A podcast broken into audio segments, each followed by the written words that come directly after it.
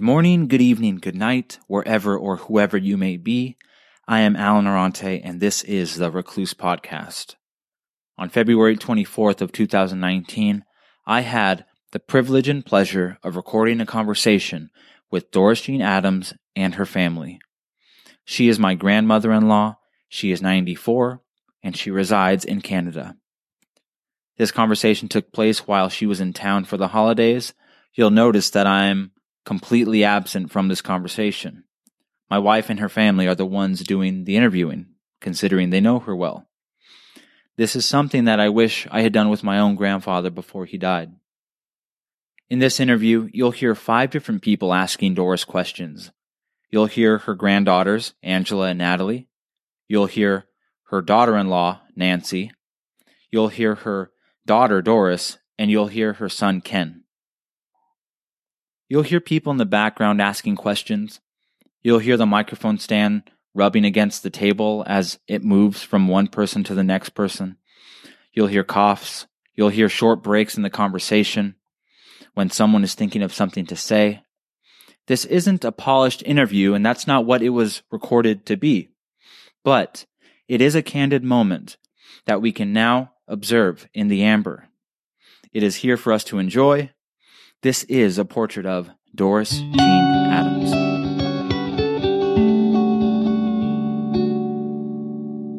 I want to know why and you and Dad decided to move to the Mountain Road or Fever Road. Actually, the, the price, it was a Veterans Land Act.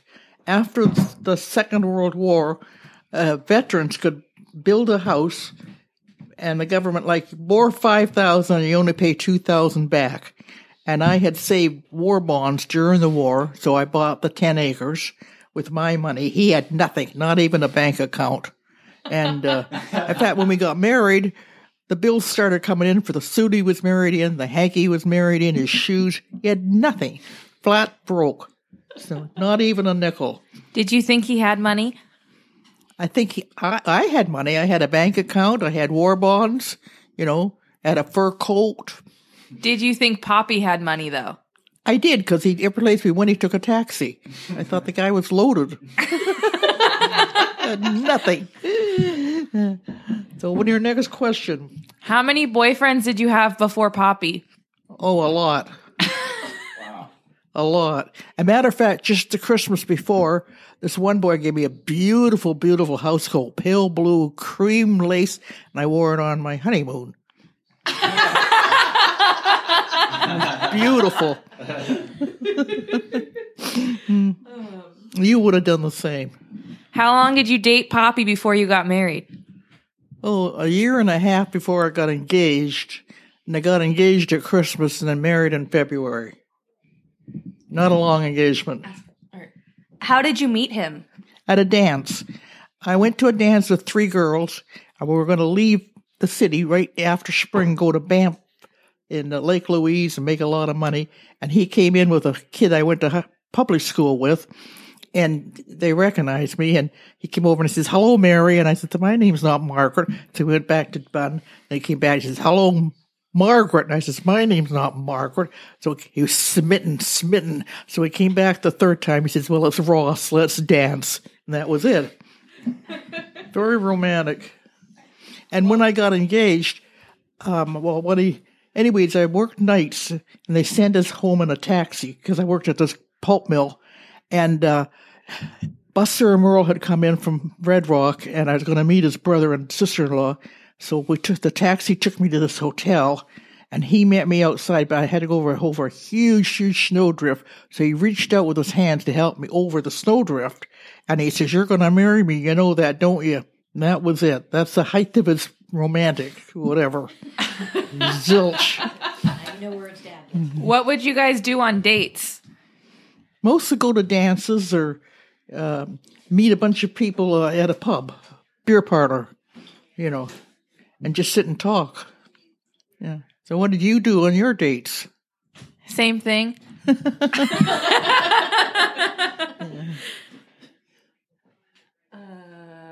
What about Nancy? Where where did you meet Kenny? I met Kenny when uh, a friend of uh, mine came back to my house to. You gotta talk in the Oh, I met Kenny when a friend of mine came back to my house, Lisa Smith. Oh. She came back to get something she forgot when she because she had moved out, and he gave her a ride over to pick it up. And I was in the midst of cleaning my room and listening to rock and roll with a cape on. So that's how I met him. And, and how long did you go to get, before you got married? About three and a half years. Really? Yeah. Mm, One for me. How long do you guys go together? Oh, forever. Seven. Our wedding was our seven year anniversary. Okay. And the coldest wedding I've ever been at in my entire. I, if I ever go to another wedding, it's going to be in July in Hawaii, where it's warm. I, I froze to death. Noted. or Leslie. Or Leslie. Um, how long were you married before you had Uncle Ross? For fifty, how two and a half years. How did you find out you were pregnant? Same way everybody does. How did you tell Poppy? I have no idea. Don't remember. How'd you tell Kenny? Um, took a test, I one of those home test things, and told him. And Oh, really? Mm-hmm. Yeah, that was it. Same for all of them. Leslie, he was in shock for, though. He did not believe it with Leslie. Hmm. He had no idea. So how long have you been married right now? 35 years. Wow. We were 56 and my mother and dad were they were 56 but my grandparents were 62 and I thought that was great and I was telling a friend she's that's nothing my parents are married 75 years. Mm-hmm. so Yep. everything's relative. Where is your side of the family from? My side, my dad was born in Strathpeffer, Scotland, and my mother was born in Port Dover, Ontario. And Poppy's side of the family? His father was born in um, Cottageville, South Carolina, and his mother was born in Girvan, near Glasgow, Scotland. You guys were neighbors when you were children, right? We could go out my back door and into his back door, but I didn't know, you know, I mean, there was a lane between the streets. So you go out my back door, cross the lane, and go into his house. But I didn't know him then, you know. It's, a matter of fact, he went to the same public school and high school as me, but he was a year ahead. So I never knew him, you know. How old were you when you met? I have no idea. 23, 24, 25, I, I don't know, in there. Over 21. Okay. What was your first job? It's a job that doesn't even exist anymore. I was what they call a stenographer. The guy would call in, call me in and dictate. I'd take it down in shorthand, and then I'd take it out and transcribe it, and then take it in at five o'clock, and he'd sign all the papers. There's no such a thing as a shorthand anymore. Never mind, you know. And so, but a lot of the jobs I had don't exist anymore. Like I was a medical transcriber, and that was the same thing. They dictated into a tape, and you had to transcribe it. Now it's all, you know, dictative. They still do that now. Hmm? They still do that. Oh, really? They call it into a service. Bet they make a lot more money than I did. yeah. So What was your salary when you did this? when I what? How much money did they pay you? Well, it's like, geez, I have it in a little book back home. I should. I don't know we used to work for a dollar ten and dollar twelve hour an hour. You know. So, and if you got a raise, it was a ten cent raise. They thought they were being kind to you. Um, did you live at home when you were dating Poppy, or were you in that girl's I, house? No, I lived there till I got married. I thought you lived in a house with a bunch of girls. Oh, I did in Ottawa during the war years. I uh, took exam for the civil service and I passed, and they sent me a telegraph and come to Ottawa for seventy five dollars a month. Okay, okay, I want to hear the story about the conductor that locked you in the room on the train. And I want to hear the story about you chasing the wolf off with a broom. Oh, the broom, yeah. Well, the, the wolf was not supposed to come until night. And this day at noon, I went out to throw out crumbs for the chickens, and this thing was chasing them. uh, closer and closer to the house. So I ran out and I was nine, like nine months pregnant. And I got like it's six feet away from this animal looking at it right in the eye. And I realized, geez, it's not a dog, it's a wolf. So, and here I was, not a broom in my hand, not a stick, nothing. So I raised my hands and screamed and I ran away. And the rooster ran under the lumber pile. And when Bing came home from work, I told him, you know, about the story. Well, there's the trail of feathers forever. And the rooster was under the lumber. room. He had to go and pull it out. And it was stark naked because every time the wolf got a hold of it, he'd get a mouthful of feathers. And we never killed it. We called him Lucky. But the conductor, I never got in. What is that story? When you when all the troops were heading off to the to the East Coast to get on the boats to go to the war, and you were on the train going somewhere. Oh, I went to the yeah. Well, I had to go on on the train from Fort William to Ottawa. right. It was a troop train. on a troop train filled with troops heading overseas. Yeah, so like yeah, they put me in a special compartment because I was a girl, and it was these are all guys, you know. So, but nothing happened. And it just that- yeah, he locked you in there, right? yeah, but I didn't realize why. I was too stupid. yeah, that's a long time ago, Kenny. That guy saved your life. Yeah, but that that boarding house it was run by two women that were missionaries in Egypt, and a guy would get the Victoria Cross if he got in there.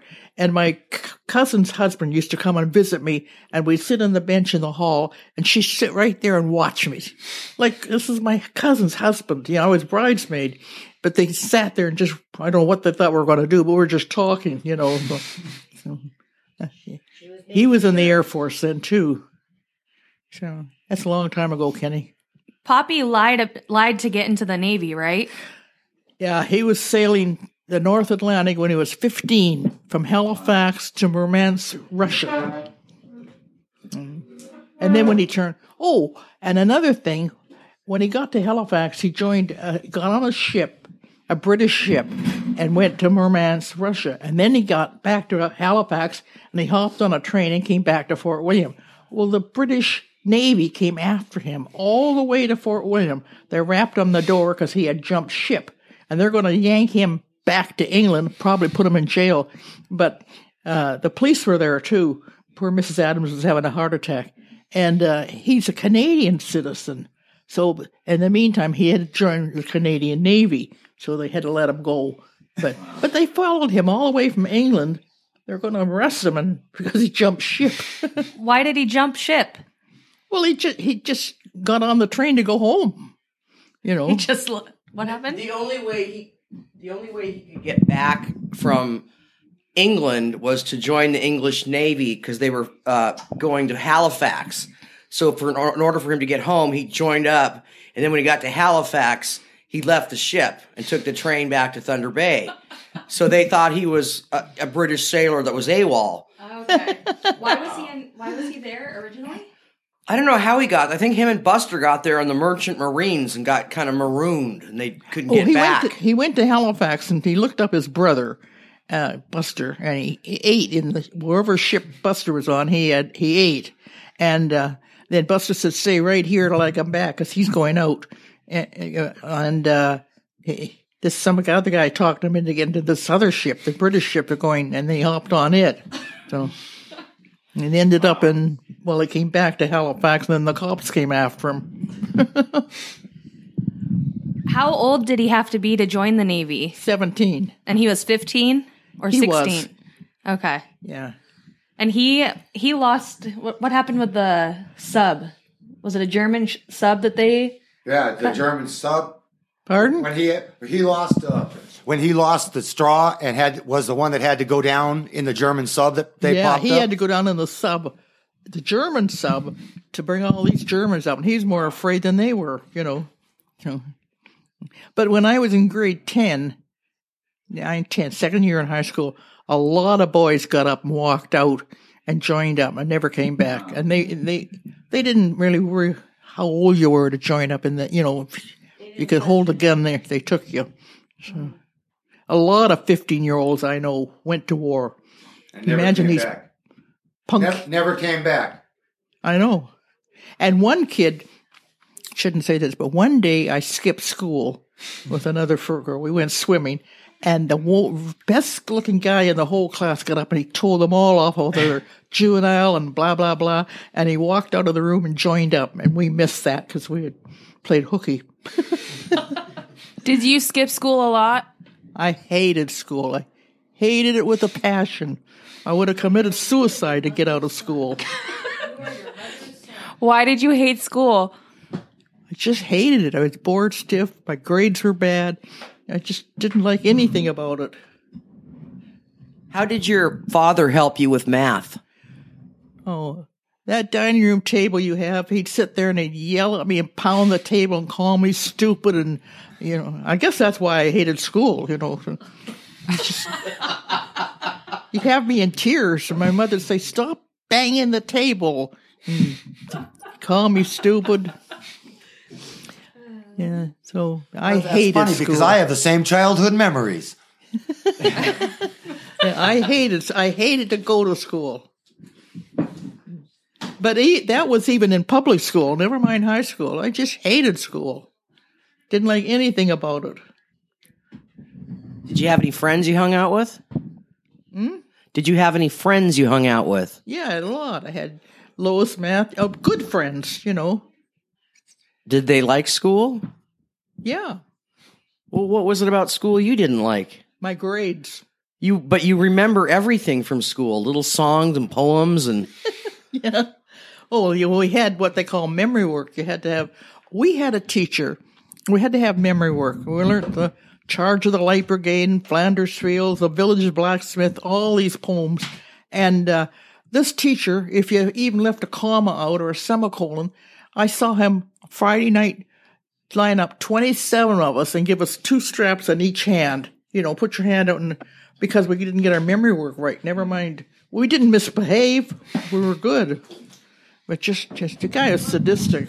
I think they call that child abuse. Um, what poems? Can you recite a poem for us, like the one you sang with Car- uh, I know. Kathleen? Fland- what do you want? Flanders Fields?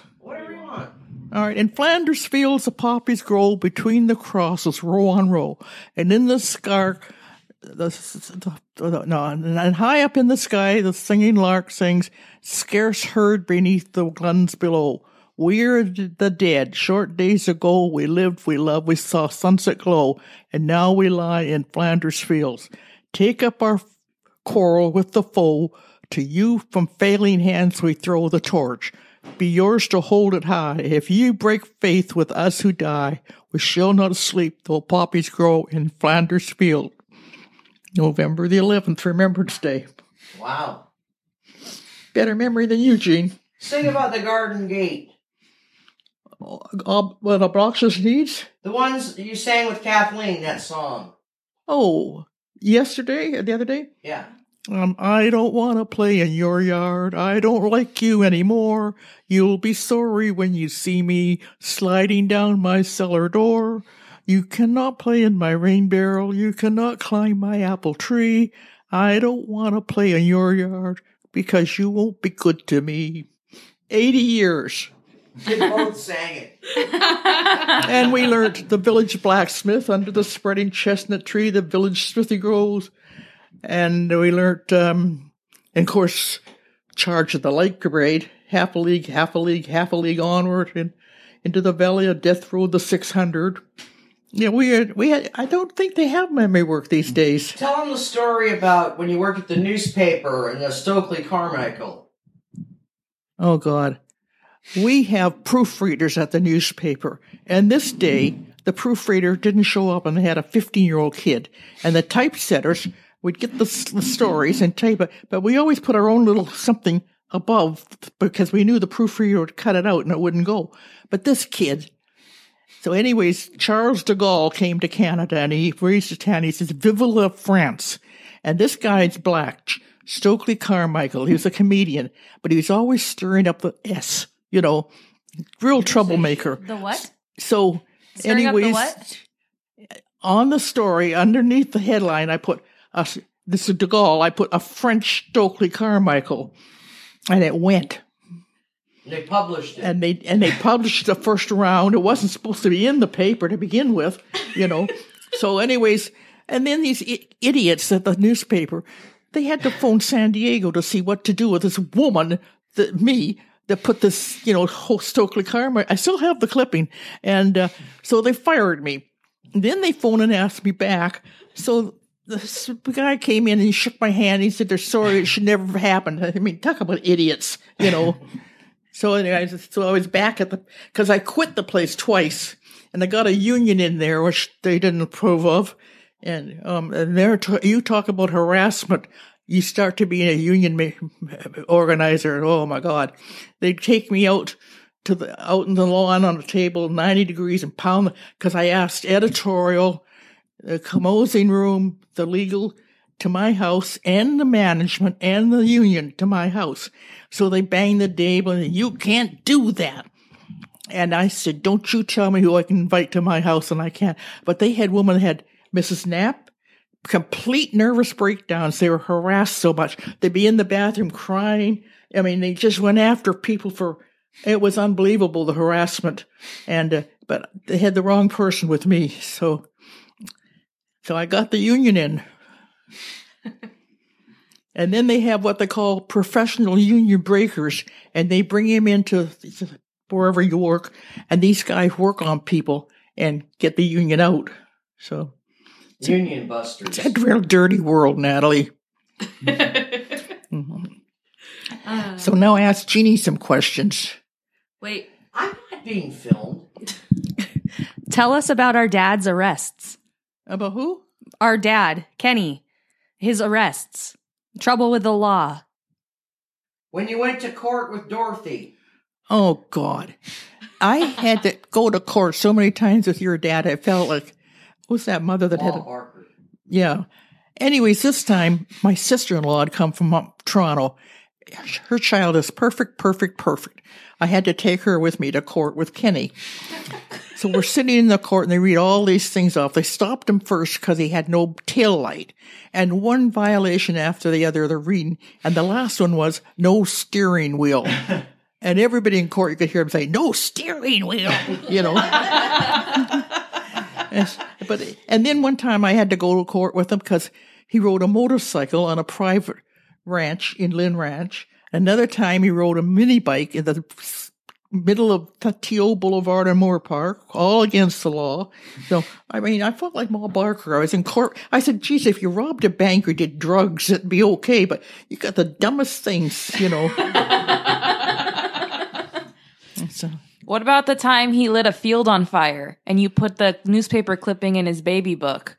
I did? Yes. I don't remember that. He was perfect. You don't remember when he lit a field on fire? No, he's perfect, perfect. You got the wrong person. My my little boy wouldn't do that. Don't you remember when he lit a field on fire and tried to put it out and burned his ankles? and he had burns all over his ankles? No, I don't remember, Gene. He was perfect. I think your memory's faulty or selective, one of the two.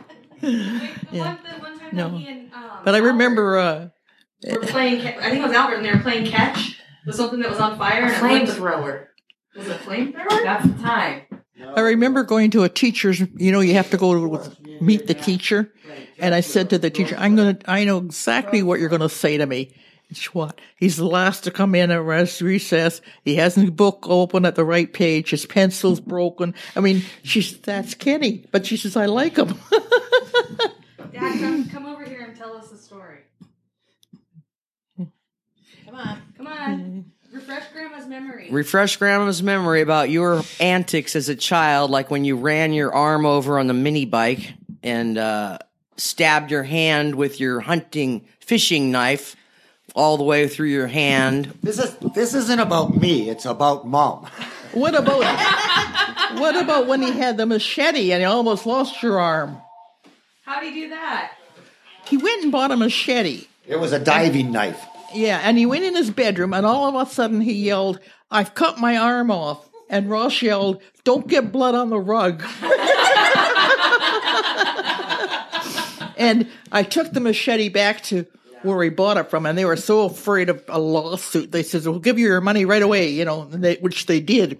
They should never have sold it to a 12 year old to begin with. It's the kind they use in the ocean for cutting stuff down. Yeah. Five stitches. Tell tell tell the story about you you guys uh, when you lit when you were playing pass with the road flare. Tell it into the mic. That's the fire they were talking about. Yeah, tell us about it. We were playing catch with our baseball gloves and a road flare behind the the library on St. Charles Place before there was any apartments, and the whole place burned down.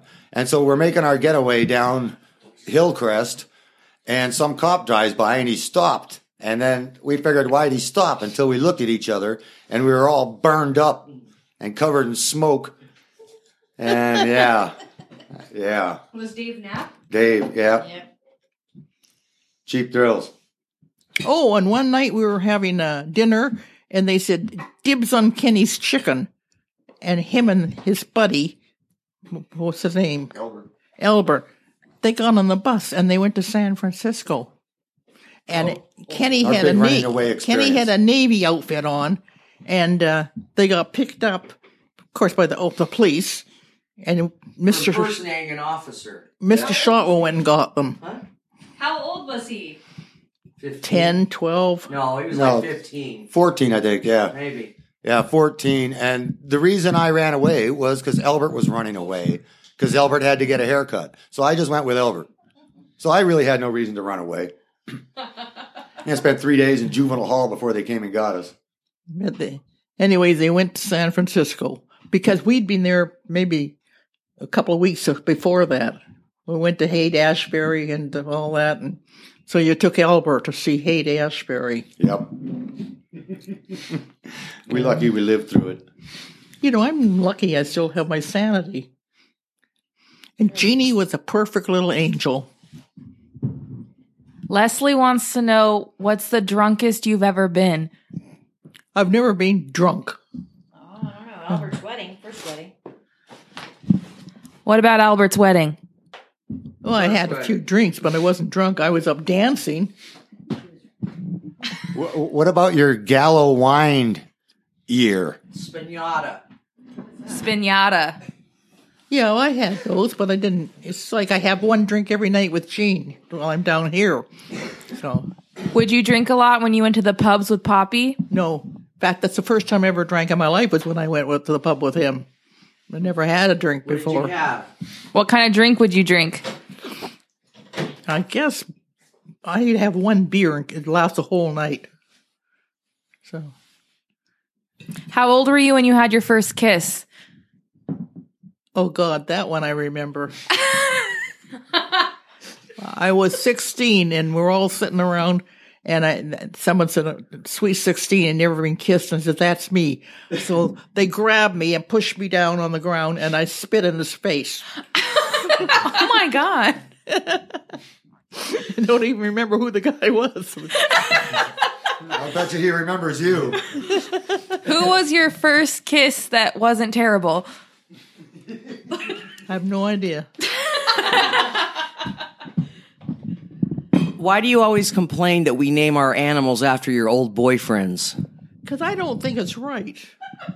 But how do we know who your old boyfriends are? Well, the first one, I was in pub, high school, Jack Tickner, Jack, that was our lab. and then Jack Crow. Jack Crow. He and my mother said he'll never be anything. When I started going with him, he rode a bike and delivered meat from a meat market. Then they got into a truck, and my mother says he'll never be anything but a truck driver, and he wasn't. He ended up as the captain of the fire department, still driving a truck, fire truck. he looked like Ronald Reagan. Everybody said it. You know, he really did. So What other animals were named after your boyfriends? just Jack and Hank. There was one more. Who was Hank? Andrew, his name was. And he ended up t- teaching math in the high school. Yeah. Did you kiss Poppy on the first date? No. You know, we went quite a while before. How long? A couple months, anyways. How, did she tell you how they met? Yeah. Why did you guys move to California? To get out of Thousand Oaks. oh no, to California for the weather. The the weather, cold northern Ontario. It started to be spring. Everything was melting, and he went to work. And when he came home, it was snow up to your hips. And he came into the kitchen. I said, "You know, we should move." So we started writing back and forth to San Francisco and L.A. Got we I uh, got papers delivered, the L.A. Times, and and then we thought if we're moving for the weather, we might as well go all the way because San Francisco got a lot of rain. So we got on the Union Pacific in Minneapolis, three kids, and we were two days and two nights on the train. We even end up in El Paso. And we got to LA and your dad said uh, to the taxi driver, I want a clean and a cheap hotel.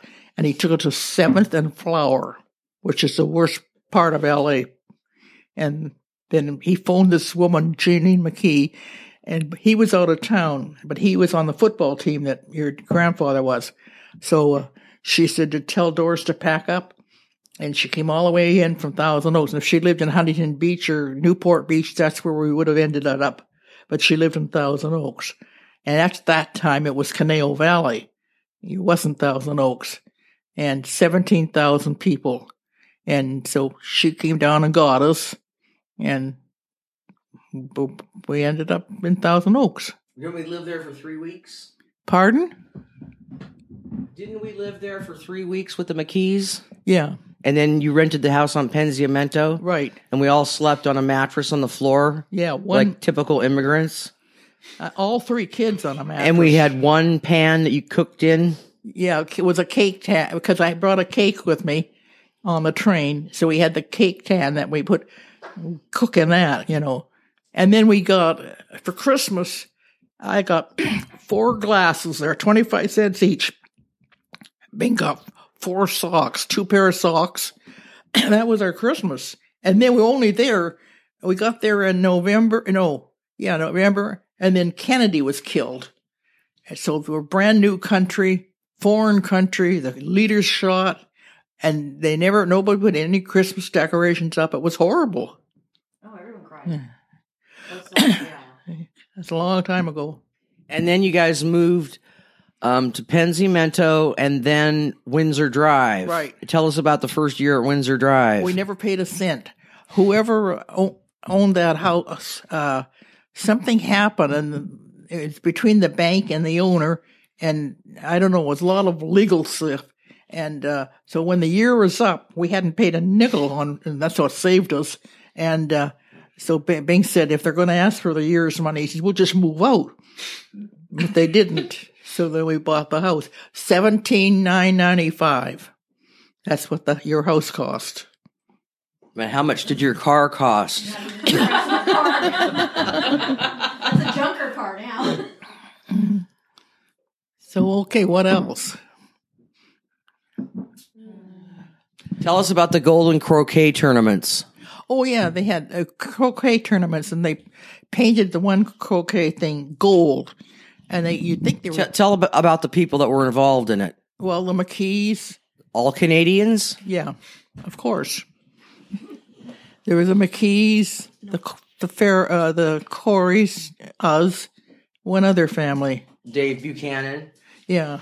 So, but they played croquet and uh, they paint. In fact, they Jeannie said at his funeral they had the uh, They had the, if you won, you got to keep the golden croquet. It was on a plaque and they put your name on it with, uh, that sticky tape. You know, it wasn't em- embossed or anything. And they had that at Pat Corey's funeral, but really it was a chance for everybody to get together and drink. And all the men would drink and knock the little ball around the backyards. It wasn't, um, Yeah, really they- an event. they played till like nine o'clock at night. Uh, yeah, they couldn't even see the damn thing. So it was just a, a drunken game. Mhm. So Where were you and Poppy born? When Poppy what? Where were you born and Poppy? I was I was born in Fort William, Ontario, which is now Thunder Bay. He was born in Souris, Manitoba. S O U R I S. and where was his family from? Oh, she answered that. Well, his dad, Cottageville, South Carolina. His mother, Girvan, Scotland. And, and see, his dad was a railroader.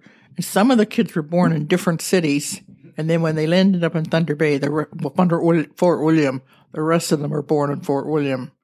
So, so where was your dad born?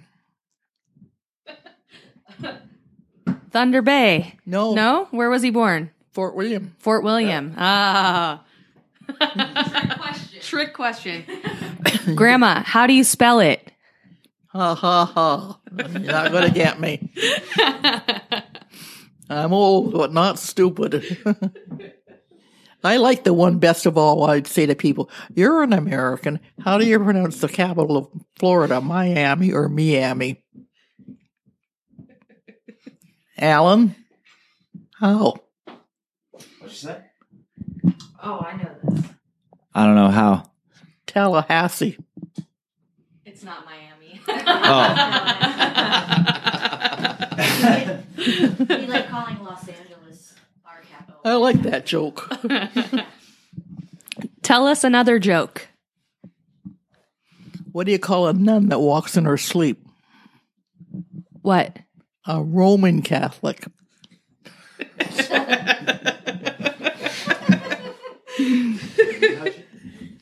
That's a clean joke. Do you have dirty jokes? Tell us a dirty joke. Oh no no. Did she tell her obscene phone call? Tell us about your obscene phone call. Well, I've only got one in my life. How many of you had?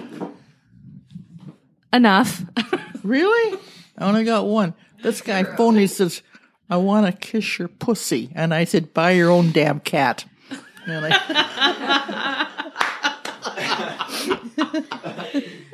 Pretty sharp, Doris. That's pretty smart, I thought. What's a I only got one. Have you had got obscene calls? no? So then I put a whistle by the phone. You know, he had a whistle from football. I never got another call. Tell us about the phone number you um, would give to people to call to hear the, hear the recording that was actually a wrong number. It was, I think it was Inspector Clouseau and answered the phone, and you would tell people to Oh. call it and say, "Call Doris." I had the wrong number, and I was phoning this guy and phoning this guy from work about the union. And every time I phoned him, I got this Inspector Clouseau answer, you know. And uh, finally, I got the real guy, and he's oh, and he really chewed me out. So, but I was dialing the wrong number. And she would tell it to all her friends. You got to hear this. Call this number, and then tell them to call Doris. So this poor man was getting all these phone calls from different people that would say, "Call Doris." It's like he was like being stalked. Yeah. God, you got a better memory than me. I forgot about that. Well, that's when I was working in the un- the union, you know, trying to get the union in. Mm-hmm. So, I'll tell you what I did with the union. I put two ads in the paper, and one was children's clothes from infant to five, immaculate, uh, nothing over. I think it was a dollar, and I only put the editor's address, no phone number, nothing. And the other one was firewood, all you want, and I put the uh, business manager's address, no phone number. So Sunday, all these cars went to those two houses, and of course they, and I did it anonymous. So they went to the editor and to, for firewood, all you want, all you can get, and children's clothes. I thought that was pretty smart, Gene. She fought dirty. How many times have you been fired? Three, twice from the same place. And then they'd, and they remarkable, they'd phone and ask me back. I mean, So why did they fire you? Besides the time you told us the first time. well, Stokely Carmichael was one. And I guess because I was a union organizer, because then they find any excuse possible to get rid of you. Well, that's two. What about the third? Pardon? Well, it was only twice. yeah, so both from the News Chronicle. Tell us about the uh, place you worked when you were young, and if you were late, they didn't pay you for the day. Oh, that was in Ottawa. Um, if you were late three times in a month, you got no pay. You worked for nothing. And this girl would see us coming up the stairs. We're on the third floor and she'd take the book away. Like she'd see us coming down towards the book to sign in. So she, she took the book away from me. And, uh, I said, if you think I'm working for nothing, you're crazy. And I walked out. Well, the shit hit the fan and she really got into a lot of trouble for doing that. So I'm not working all day for nothing. Would you? No. Well, a lot of people did. You know, she thought this power thing, you know, if they're late, I'm going to take the book away and they'll get work for, but she got the wrong person. Well, would you have worked for nothing? No. I don't know. Thank God. But a lot of people did. And I just told her, It's all right. I'm not working for nothing. What were the what was the necking questions you guys? Necking? I don't remember. Like, Okay, Jeannie, you asked Nancy some, que- ask Nancy some questions. Me. You're the star. You're the star of the show, Grandma. Pardon? You're the star of the show. No, no, How many boys have you kissed? hundreds.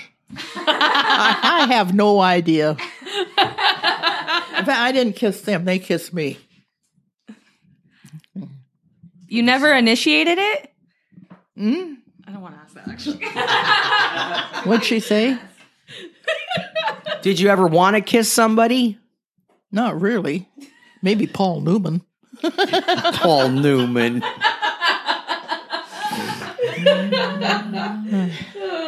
All right, so I asked them some questions, Gene. They're secrets. What are your darkest secrets? Yeah. For you. You're the you're the one being interviewed I know, and that's because I'm so beautiful. and delusional. Grandma, what are you? Ask her about the pills. What pills? What does she take? Why does she take them? Oh, what do you, why do you take pills? You give them to me every night. Two pills. Yeah, but what Why, do they do? why do you take the pills? What what is the use of them? well, the doctor said I need them. One's for thyroid and one's for high blood pressure. I thought they were one was to, so you're smart, and the other was to make you sexy. Oh, right, right, right. That's that's so attractive as you're rubbing your nose. Oh, right, right, right. You, you realize your kids are really mean to me, and I'm such a nice person. Next year, Yeah, for years and years, I always said, next year I'm going to be nice. So I come in on January the 1st and they say, now you're going to be nice. I said, no. I said, next year I'm going to be nice.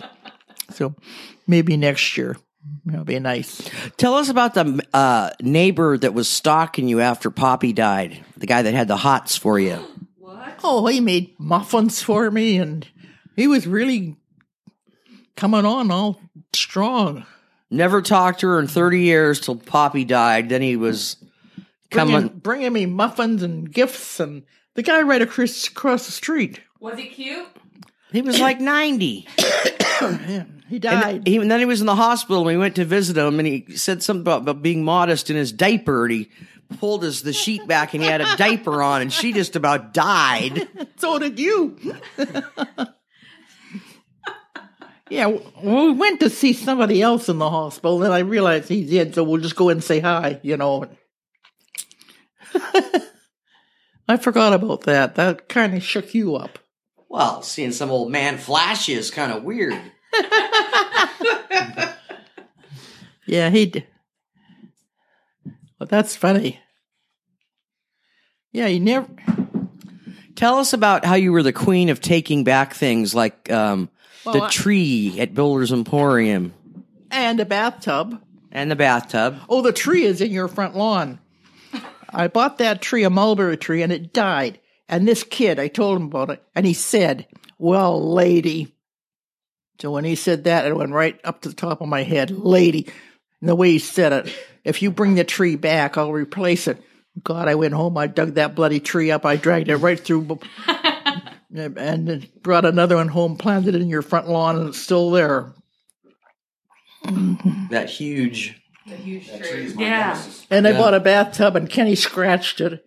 So I took it back and got the one you're using now. How did he scratch it? I guess unpacking it or whatever. How about the condo you bought in Canada? Oh, I took that back. Wait, what? You're allowed to take anything back. As a matter of fact, Jeannie, I'm taking those hearing aids back. She bought a condo overlooking a lake. I don't know where it was. And I said, you know, Poppy's going to go crazy in there. It had like a little tiny balcony to, to plant on. And so she went and got her money back. Poppy bought it, not me. I never would have bought it. So, anyways, I took it back. You're allowed to take anything back in three year, three days if you buy. You know that's the law. Even So- houses? Even now, if you buy something you don't want it, you can take it back. The law says three days. In Canada? Here, I think it's here too.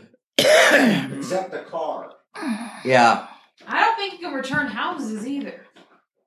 I'm glad Cancel I the didn't. escrow within 30 days. Yeah. You can cancel escrow anytime you want. That's the third. That's the thing. That's those thirty days. Yeah, I'm glad I didn't end up in that condo. It was right on a lake. I forget the name of the lake, but Long Lake. no, it's another lake. Why did you move back to Canada? Well, we came up here for Expo. Your uh, your grandfather knew Vancouver and all because he sailed up and down this coast, you know, the west coast after the war, and he worked in Vancouver and he knew it. But anyway, we went to Expo and they were tourists, so we went all around and looked. Then we came over to the island, and it's so beautiful. And I says, I'm going to move there. And everybody says, You'll never move and leave your kids and grandkids. And I said, Watch me. and it's the best thing I ever did. So instead, we sent the grandkids up to you every summer. Oh, I loved it. Well, because you didn't do anything. Poppy did it all. I did. I took them shopping. I took them. Yeah, oh, she's the one that would I make took. us shower. Yeah, but not comb your hair. I remember the first time she started with Natalie's hair at the very top without using any conditioner. And I said, You don't do it like that. I said, Did you use conditioner? No. I said, You need to go back in there and use conditioner, and then you start at the bottom and work your way up. Which is why I always had my hair cut like a boy when I was a girl, child. Because you look good. And you didn't have to fiddle with it. You had nice curly hair. You, you look good with short hair. Even today, you would look a lot better with short hair. Your hair is short. Yeah. I got a ponytail. Because she's got a natural curl in it. You would look really nice. Now you know Uh, your dad got that statement from, and he said if I died, that he was going to cut off. I wanted her to get her hair cut for her birthday, but she, and I said I'd pay for it. But oh, when I took when I had you four kids up there, the four girls, I took them shopping to buy shoes, and every time I looked around, Kathy, no, Heather wasn't there. She'd disappear. And I said to her, You remember? I said, I'm not taking you shopping anymore. You don't know how to behave. And the next time I went shopping, I left her with Grandpa.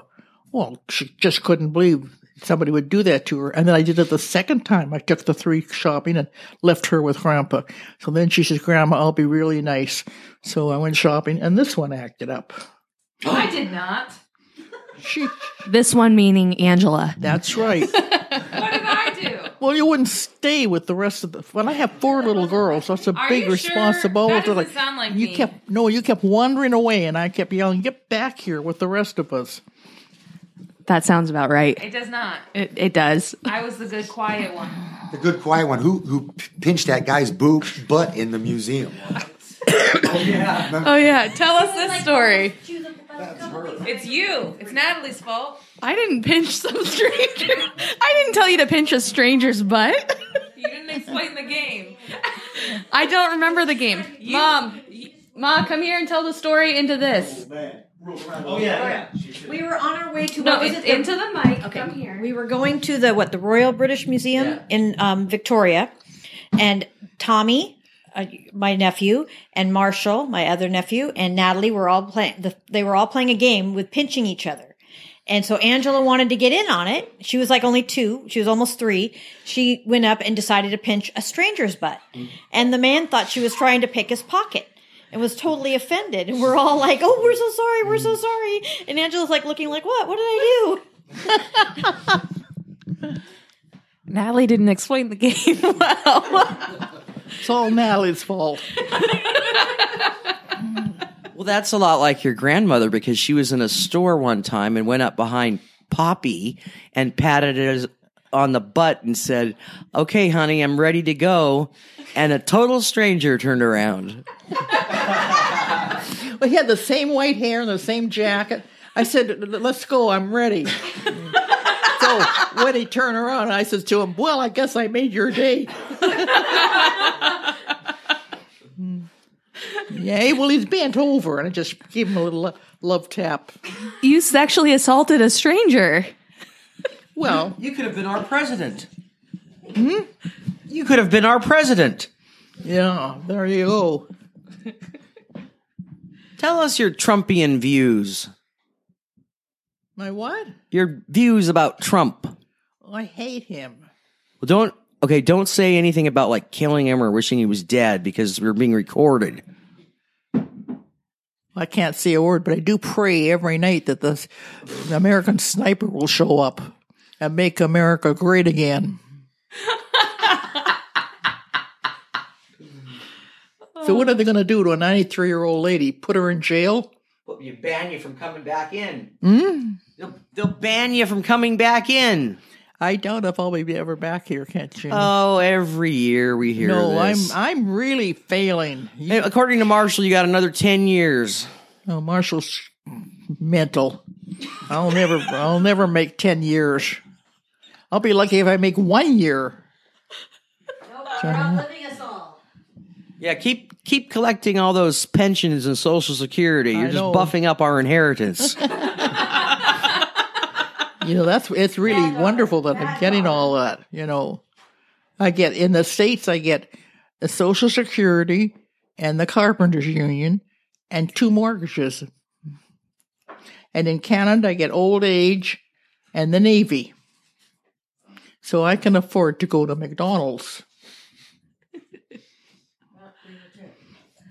And I'm good to you people with your money. What's your favorite food? Pork and beans. What's your favorite dessert? I guess anything chocolate. What's your favorite alcohol? What Jeannie gives me every night. What do you give me?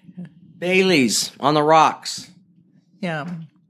But when I get home, I won't be getting it anymore. Did you ever try marijuana? No. I never smoked cigarettes, never mind wa- marijuana. Is it true that you once picked my dad's marijuana and made a bouquet out of it? No. Yeah. Where would I where would I find mir- where would I find it? Oh. Poppy found it in his garden, and so he picked it and we put it on the table for dinner. And they were little, like six inch stems were in a little bouquet. And then Kenny realized what it was. And Poppy said, Don't put that shit in my garden anymore. Oh, I never heard that. You were there. Huh. Doesn't mean she heard it. He was growing it in his garden? Huh. Apparently. But uh, tell them how uh, Angela found out about the pot. The smell. Was Leslie. Wasn't it Angela that went to the con- Leslie. It was Leslie. Oh, Angela went to a show and then became a vegetarian. oh, That I was my remember her and rebellion. Kathy. Yeah, For nine months. yeah. But Kathy, uh, won't work on your phone. Everybody's got those little gadgets. She's, she's No, not his feeling good his right now. Android. Yeah. You know, you go to the dentist, you go to the doctor. Everybody's sitting here doing that. Just like you. And you do it without a phone. Yeah. So What was your favorite thing about Poppy? I guess he has a good sense of humor. You gotta have that. Yeah. You know, without that, you forget it. Who was the easiest child to raise? Jeannie. well, no, no, I don't. I'll take that back. I take that back. I think Ross. Really? Why? The one you kicked out from his drunkenness. Yeah. Well, he drinking a lot, and he came home and he threw up all over my white rug. And I said, "I love you dearly, but I'm not putting up with this. I said, your dad has to go to work. I have to go to work. The girls have to go to school. You know, the others, and I said, you got to move out. So I knew he was coming home to eat at noon and take a shower because he was living in his car. And then he went up north to Oregon, I think. And then my your dad came out to me. I was out in the garden. He said, "You got a visitor," and he said, "I got all the shit out of me now, Mom." I said, "Okay, you're welcome," and he came back. But I didn't put up with what you're putting up with.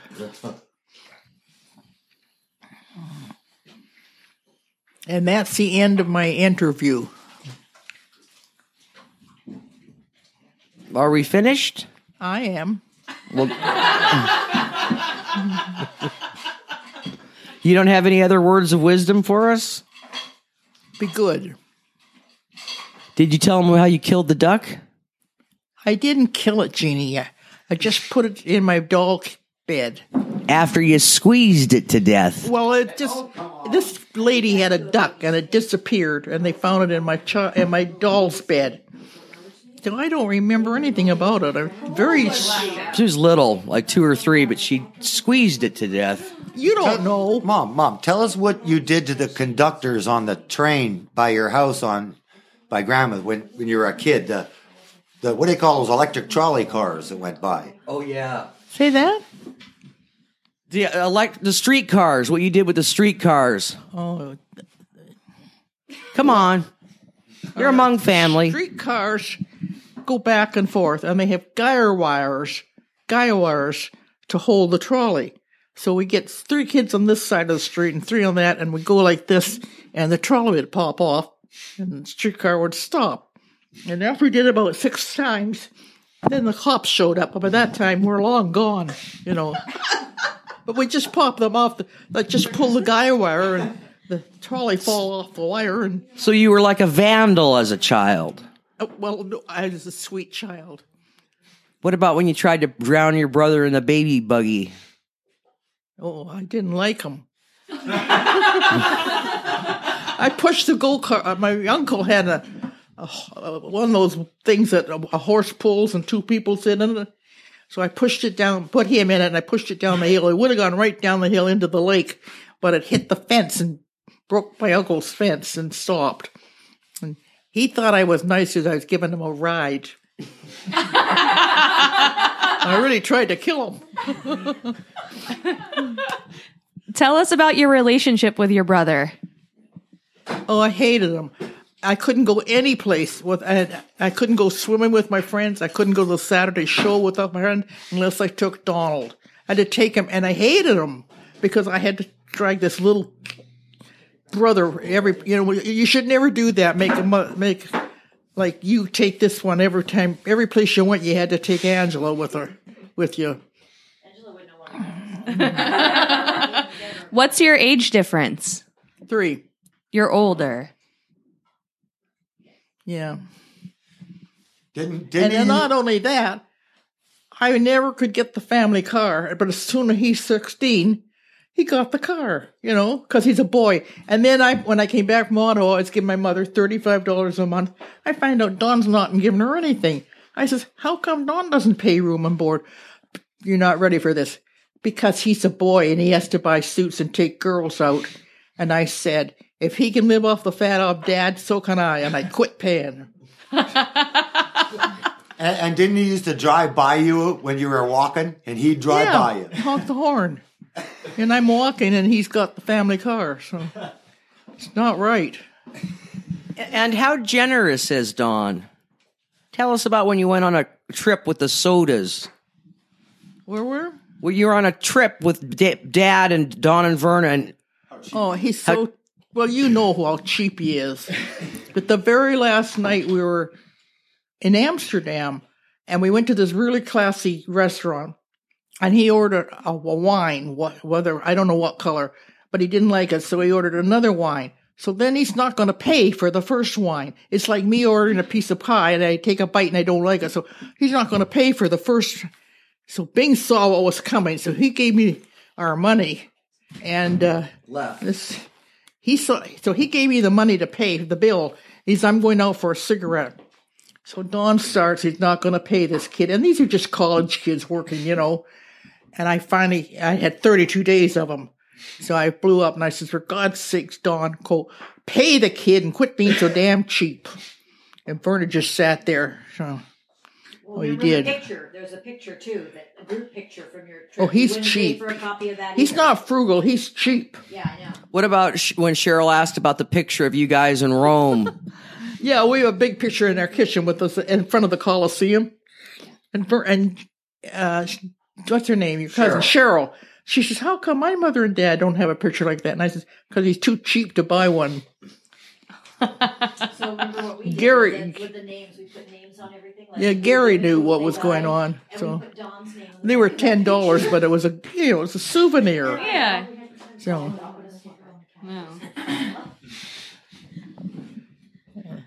What's the secret to a long marriage? I have no idea. Just show up every day.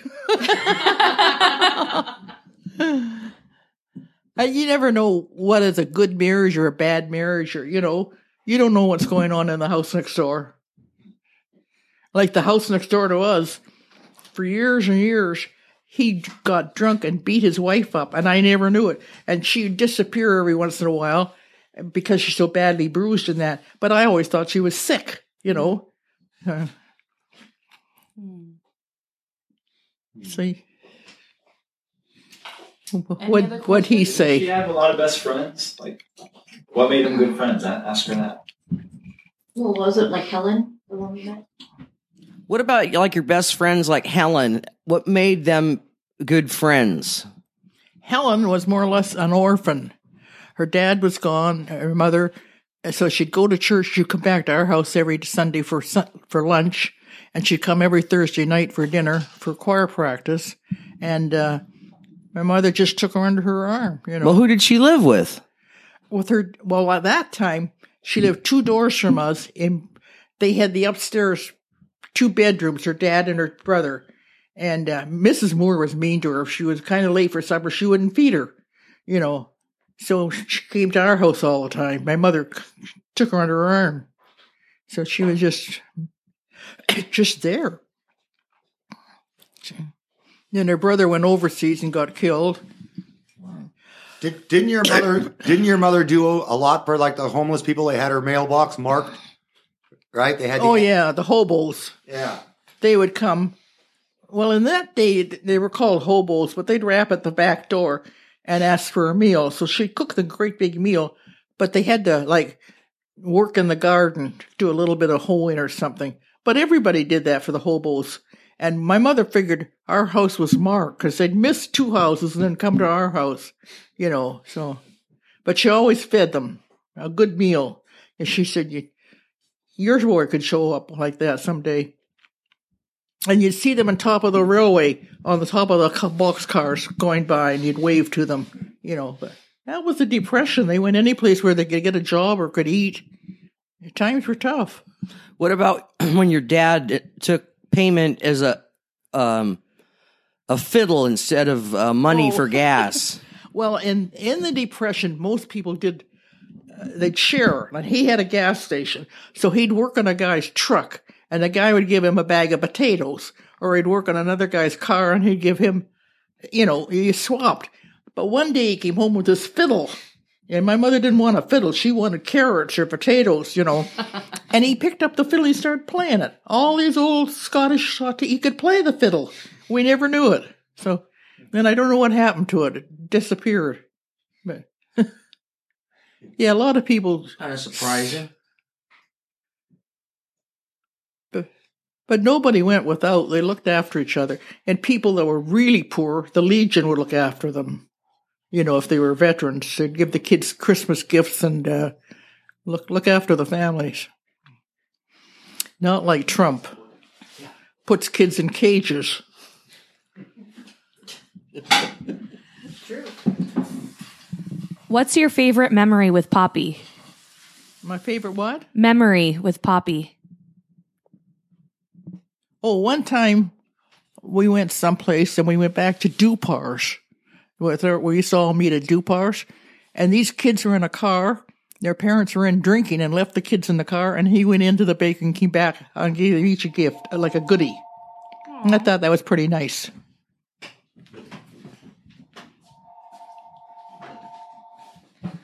What's your favorite memory with Jean? Right now, how she looks after me, Ge- feeds me and gives me baths and looks after me, tucks me in at night. How about Kenny? Kenny's good. When I when I was I had some kind of surgery and I remember he brought water to me and helped me down. He he was kind. He helped me down up and down. I don't know what it's what I was there for. Maybe after It was after on your Windsor hip. Drive. After your hip or before when you. What'd she say? Your hip. After your hip or before your hip surgery? Yeah, I had surgery of some kind. Hmm. What's your favorite memory with Ross? Nanaimo what? What's your favorite memory with Ross? Ross is very good. He's right now like I, I give him my credit card. He goes to the grocery store and does all the shopping for me. Bert takes the garbage out, brings it in. He's, he looks after me. You know, Did you like being a mother? same as your mother. She loves it. What can we do? We're stuck with you. As a matter of fact, your mother put you kids in a carriage out on the street hoping somebody would steal you, but nobody took you. Never. Did you always want to have kids? I never thought of it. You know, did you? I knew I wanted kids. Hmm.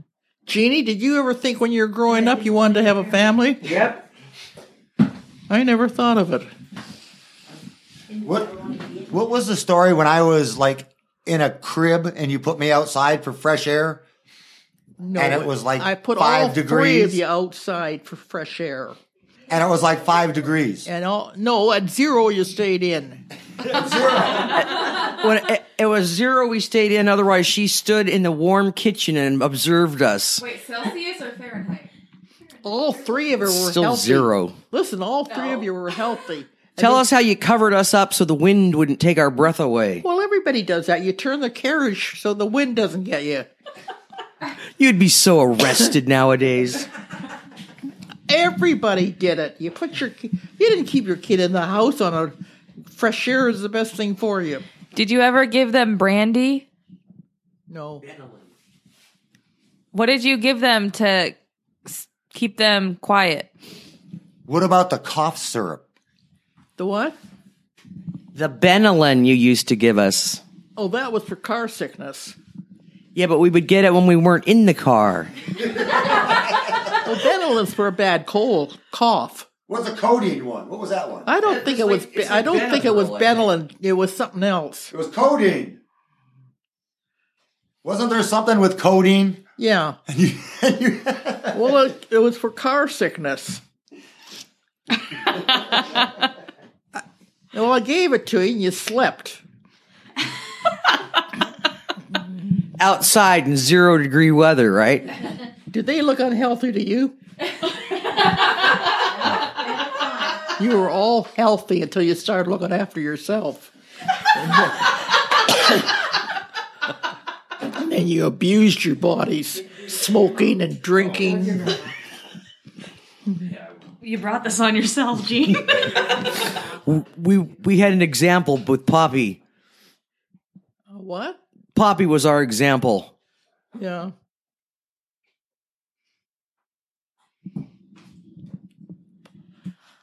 What's the best meal you've ever cooked yourself? I used to cook all the time until he took over, and then I just let him. What was your specialty? I had roast beef and Yorkshire pudding, but and I was a good cook. And Jesse and Len would come for dinner, and they told me, and I made a great apple pie. But then he started taking over and taking over. So not being stupid, I let him. When did he start taking over? I don't know.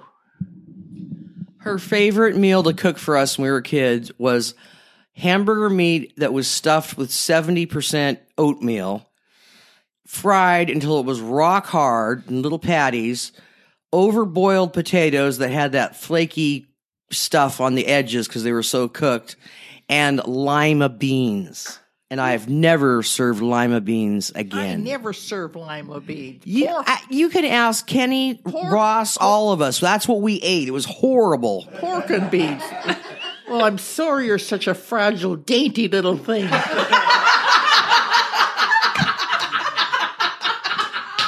You're evil.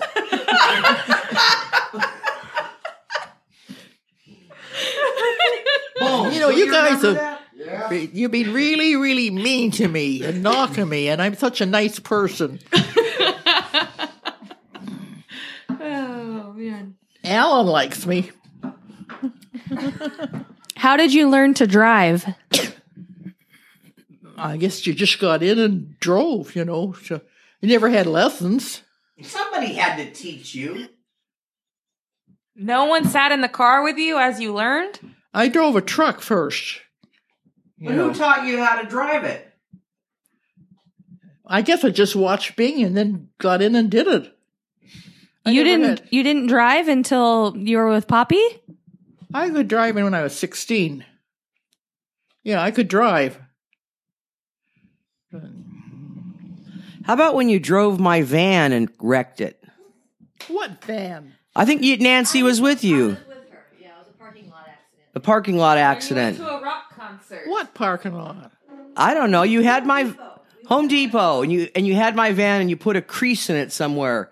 And you said years later, um, I well, years earlier I had wrecked her car when I was at a rock concert. I hit something and You wiped the whole side of the car off. and so when she wrecked my van, she said, Well, I was at a rock concert. You're lying, Jane. No, it's true. Backed into a suburban. Oh, bad. You, she wiped. I had a brand new car. and She wiped the whole side of it out. remember that bones? Yeah, that was it. The guy pulled up the post. That was funny. I'm like, what's that? What did he say? I was like, "What's that noise?" They were all yelling at me because I hit a post. And Poppy covered for me. I said somebody did it in the parking lot, and he goes, "Yeah, people do that," but he knew damn well I had done it. Yeah. Are you finished with me? I have to go in the bedroom and cry now. When she ran over You're being so cruel. $500 uh, remote control car. Well, that was in my van too, wasn't it? No, I thought it was in the LTD. It was the LTD. She was still driving the LTD. They ran it right under the front tire and they yelled at her, "Stop!" When, when you were in the parking lot and ran over that five hundred dollar uh, remote controlled car. Well, it shouldn't have been there in the first place. Well, didn't they tell you to stop? I did stop, and then they and then I heard this whir, whir, whir, whir under the car, so I thought it had gone. And so you ran it over and squished it. No, I only ran over one. Once, then I started up the car and I heard it crunch. I thought, oh, sh-. so I went home. I just said sorry. well, it shouldn't have been in the parking lot to begin with. When was this? Back when you were, you might not even have been oh, here. Oh, no. You were here. I think you were little. You were We're still living in California. Yeah. Before Angela. and did you tell him about the goat rider in the sky? Oh, that's the funniest thing I've ever seen in my entire life. She had these two goats, and she's going to get Marshall's picture on one of the goats. So she's got this big goat. She picks up this little kid, Poppy picked him. Poppy did, to put on the goat for a ride. And she was holding the goat like backwards. She's just holding it. And the goat took off. And she's on the goat riding backwards. And the goat went around a hundred miles an hour, like, and then it fell on top of her. And David Knapp and I were standing up on the balcony, and I laughed so hard, she could have been dead. I was killing myself. And David says, "Mrs. Adams, she could be hurt," and I'm still laughing. But that night, that night when her husband phoned, I said, "Do you want to talk to the goat rider in the sky?" And he didn't think that was funny, and I thought it was pretty witty. that was that goat tripped and I flew off of him and then he landed on me and knocked the wind out of me so I couldn't get up right away. I was like breathless. It was Zephyr because we put, first we put her on um, the female who just stood there and didn't move. And so then I said, well, I'll hold Zephyr. I'll put his head between my legs and hold him. And you put him on, put Marshall on his back. But what he did is he popped his neck up and I landed on his back backwards and he took off running with me. If we'd have had a picture of that, you'd have died laughing. Oh, it was the funniest thing. Those same two goats and he had a Porsche. She put them in the Porsche to take him to Ross's house in Sylmar to mow the lawn. Wait, tell us about this. I don't think I had the Porsche when I had the goats. Put the goats in the Porsche. Yep. In your Porsche. Well, the seat f- went down. It's just, just don't put goats in a Porsche. That's Why don't you put goats in a Porsche? That was the funniest thing I've ever seen. Both Porsche or Porsche owners. when Marshall was 21, he was dating this girl and um, her car was kind of messy. And Poppy said, "Oh, that's that's not the girl for him. You, have you seen the inside of her car?" And I said, "Are you kidding? When I was that age, I had goat shit in the inside of my car." He goes, "Oh, that's right." So you you took the goats to Ross's to mow his lawn? We'll eat the weeds. I took them everywhere with me. We went hiking all the time. The goats. Yeah. Goats were in the paper all the time because before See, that's Janss, want goats. Janss Road used to be where you used to drive on it and you could see their backyard. And then they moved the road. They changed the configuration of it so you don't see in that backyard anymore. But you Yeah. see it. And the she brought two up on their caiman home one all the time. You know, they're like an the newspaper. alligator. The caiman that you bought, It's and an you put a pencil in, you'd snap it like. when I was about nine, nine or ten, they had it was White Front was a big department store in, in Newbury Park, and I bought two caiman alligators that were about a foot long. And by the time we got rid of them, they were like about a foot and a half long. And Ralph, Irk, I had them in a little pond, and used to have to feed them fish. And Ralph Erke bent over one day and one bit him on his, it was hanging on his hand like an earring. And he's like, hey, hey, help me, help me. And she gave him to some guy in the newspaper that later was arrested for having like No, no, crocodiles, no. alligators, monkeys, parrots, all kinds of. I put an ad in and free, and some guy came and took them. well, you'd gone skiing. You just left them for me to look after. So you so you gave them away while she was gone? They would get rid of Jeannie's things. I got didn't rid like of when them. She was gone. Like the goats. Didn't they do that with Yeah. the goats too? They'd snap a pencil They before they you got could blink. Why'd you get rid of Jeannie's goats? Well, she's gone. She goes away for a week skiing. She leaves them for us to look after, so I got rid of them. I did that once That's all I needed. with bones. That's all I needed. You got rid of them because I was married and didn't live there anymore. Pardon? You got rid of them because I was married and didn't live there anymore. I got rid of them because I wanted to get rid of them, and I did. Yes, I was over there and the phone rang and it was somebody inquiring about the free goats that ad in the paper. You didn't even try and make money? Well, the guy said he had a farm. Yeah, a burrito farm. Probably ate them.